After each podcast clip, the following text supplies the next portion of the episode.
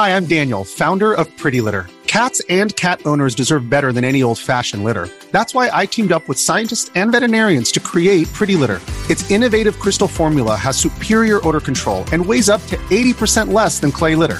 Pretty Litter even monitors health by changing colors to help detect early signs of potential illness. It's the world's smartest kitty litter. Go to prettylitter.com and use code SPOTIFY for 20% off your first order and a free cat toy. Terms and conditions apply. See site for details. This episode is brought to you by Reese's Peanut Butter Cups. In breaking news, leading scientists worldwide are conducting experiments to determine if Reese's Peanut Butter Cups are the perfect combination of peanut butter and chocolate. However, it appears the study was inconclusive, as the scientists couldn't help but eat all the Reese's. Because when you want something sweet, you can't do better than Reese's.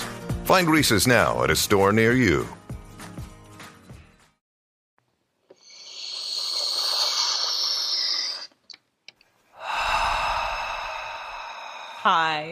Theory.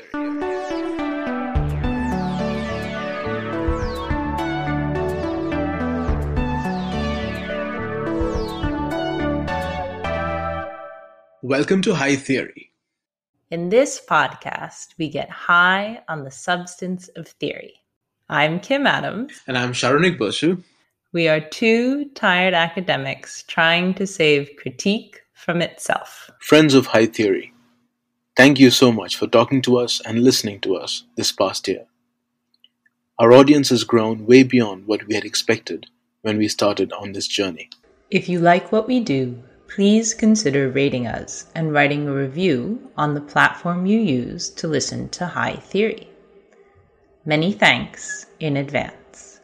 Hello and welcome to High Theory. Today we are talking about Squid Game with Kyung Kim. Kyung, would you mind introducing yourself? My name is Kyung Kim, author of a new book, Hegemonic Mimicry, Korean Popular Culture of 21st Century, and I also wrote a Zoom play, The Math Debate, which is available on YouTube. What the heck is Squid Game? Squid Game is Netflix uh, drama that was uh, and still continues to be incredibly popular o- o- uh, over the internet uh, worldwide, and uh, it's based on a children's game that used to be played uh, in Korea, and uh, I uh, used to play it myself when I was younger, also. Briefly, could you give us like uh, what the original game was about? Squid Game introduces actually I don't know, five, six different variations of children's uh, games. I think it there is there is a definitive kind of Squid Game that in the in the uh, if you actually watch the episode, it's the it's the final episode where where they play uh, kind of a jump, uh, skip kind of a game, uh, escape game, uh, sort of like a rugby variation in Korea. And then it also introduces five or six different games like dakji, you know, which is the flipping of the cards uh, to marbles, green light, red light. Um, all of these are, um, you know, uh, games that Korean children do play.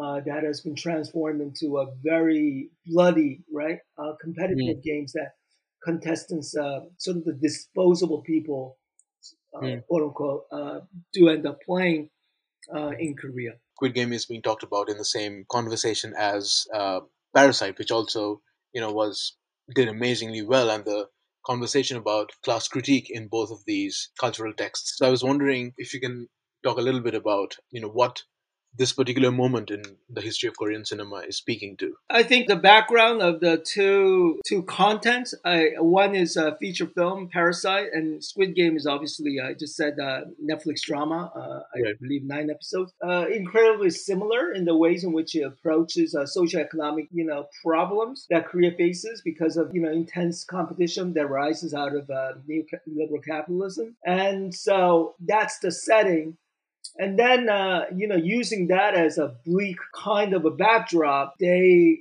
unfold the drama, which mm. is focuses on, you know, the, the battle between, like, interestingly enough, not between haves and have nots, but between right. two halves, which I think is very pivotal in thinking right. about uh, the deeper, profound issue of what uh, today's society is like. So, my next question, and however you wanted to interpret it, which is how do we use Squid Game? I'm beginning to give talks on Squid Game that ranges from, I think, not just in terms of thematics and the content, obviously of the of the critique of neoliberal capitalism, but uh, thinking about today's culture that is about social media driven and how the streaming content, no longer the film, right, mm. uh, seems to be the the strong, obviously narratives that drive certain cultural engine worldwide. And what is it about Netflix that operates out of, you know, uh, as you probably know, 150 countries?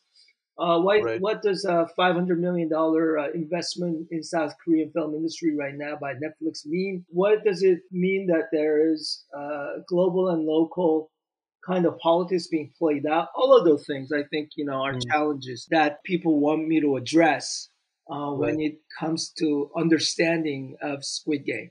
Within the Korean film industry in Korea, not you know Korean uh, movies as is propagated outside Korea. In Korea, outside of Netflix, uh, how are those same conversations about class critique happening? Korea has always been uh, very driven by class inequalities and uh, critique of neoliberal capitalism in South Korea, right? Obviously, right. Uh, North Korea is a whole nother different uh, set of uh, issues. Uh, South Korea, uh, South Korean stories have, have always been propelled by okay, uh, there is this kind of uh, frustration, irritation, you know, uh, that has to do with inequalities. How do we address it? And I think Korean cinema, especially. Has been one of the vehicles to introduce some of the stories that arise out of this um, you know, uh, social injustice, if you will. Korea's had uh, a, a, very long tradition in this, and it's it's because Korea's always been perceived as this kind of country of outsiders, you know, a sort of shrimp that is caught between two whales. You know right. that you got China, Japan, Russia, and then you know now United States, a heavy player over the last seventy five years and always perceived itself, you know, to be David, you know, that is that is uh, that has to go up against Goliath. That's I think what drives some of these stories uh, mm. to be again, you know, a fair, uh, fairly, uh, uh, uh, you know, plausible stories about again a battle. that is happening between haves and have-nots, and you know different kinds of issues of social injustice, right? My final question is how will Squid Game save the world? It can't, but it'll, uh, you know, I mean, nobody, uh, or, you know, not many people who actually watch this uh, Netflix series will, at the end of the day, you know, finish the episodes and go, okay, I'm gonna, I'm gonna pick up a copy of uh, Das Kapital, you know, Karl Marx, uh, right. and uh, become communist.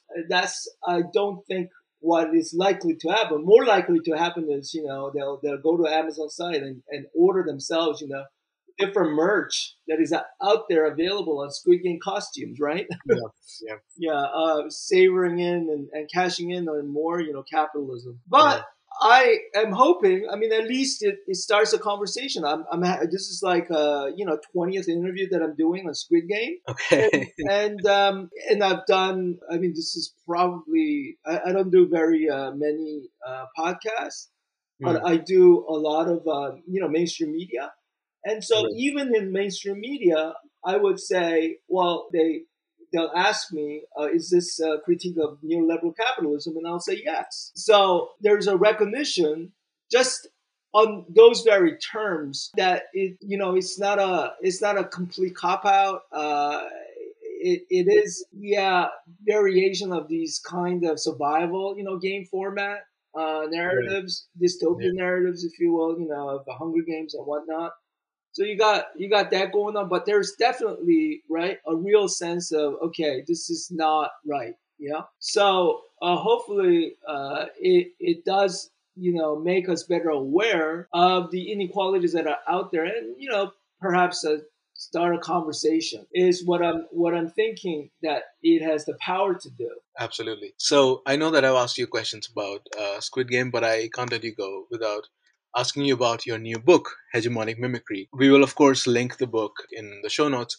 But what can you tell us about hegemonic mimicry, Korean popular culture of the 21st century? Well, in uh, 100 words or less, I, Sure. would, I would say that it is a book trying to understand why Korean popular culture, out of different national popular cultures that have been out there outside of uh, Anglo American, right, popular culture, Mm. have been probably the most successful in the in over the last uh, 20, 20 years or so. You know, by far the most recognizable and visible popular culture, uh, even even though it actually does speak a language that is not English or Spanish or you know French, those major languages, right? Uh, and it's not just K-pop that is probably the most famous among the Korean popular culture, but as you can see, there is uh, uh, you know at least a handful of Korean films that are, that are, that have become uh, exceptionally popular uh, and almost uh, you know uh, a very common familiar name to uh, even average Americans. And uh, K drama, K cosmetics, you know, K food, all of those things uh, becoming obviously commonplace, you know, everyday encounters, even even in you know boondocks of America. So. Uh, why and how it got there is uh, my primary concern in the in the book. It uses uh, two terms uh, since since you you're running a more of a you know audi- your audience base is more you know again high theory.